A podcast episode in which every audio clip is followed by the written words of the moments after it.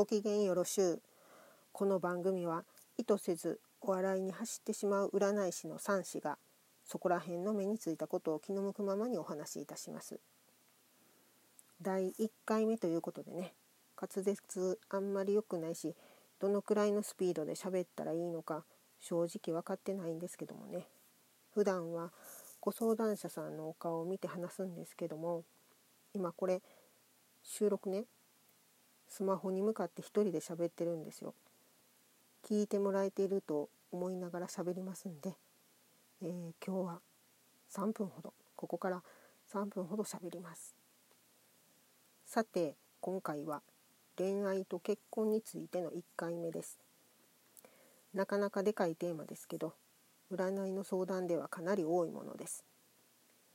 Twitter のアンケート機能を使ってふと湧いた質問をしました。恋愛というと何を思い浮かべます？というものだったんですけど4択にしてみました。成就させたい片思いがダントツ1位で44.7%の得票でした。途中までずっと50%を超えていたのでほぼ半数と言っていいんじゃないかなって思ってます。その次はお付き合いの駆け引き。これが25.5%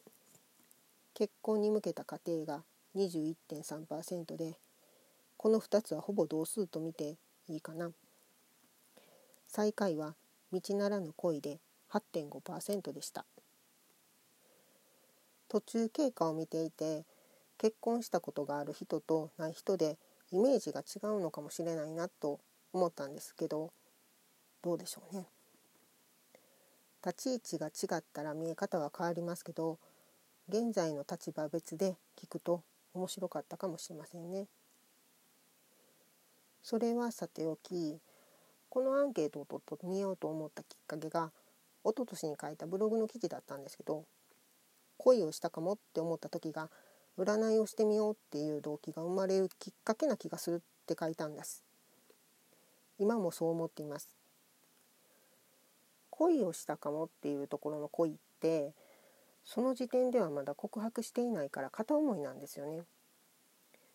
恋したかもっていうのがそもそも曖昧な気持ちやから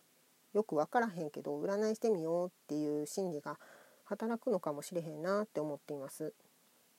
なんていうかなドキドキした気持ちで相手と自分の相性を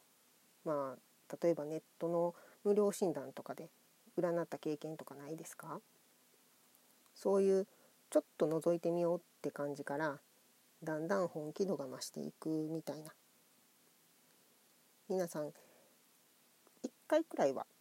やったことあるん違うかな。お付き合いの駆け引きと結婚に向けた過程がほぼ同数だったのはどっちを回答した人ももう一つの方をどこかで意識してるんちゃうかなって思いました。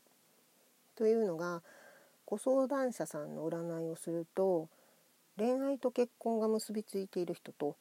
そうではない人にきれいに分かれるんです。恋愛は恋愛結婚は結婚と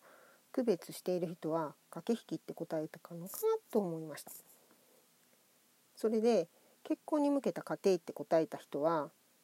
恋愛中は駆け引きをしつつ結婚を模索していくのかなって思ったんです、えー、今回はここまでにします。また2回目に続きます。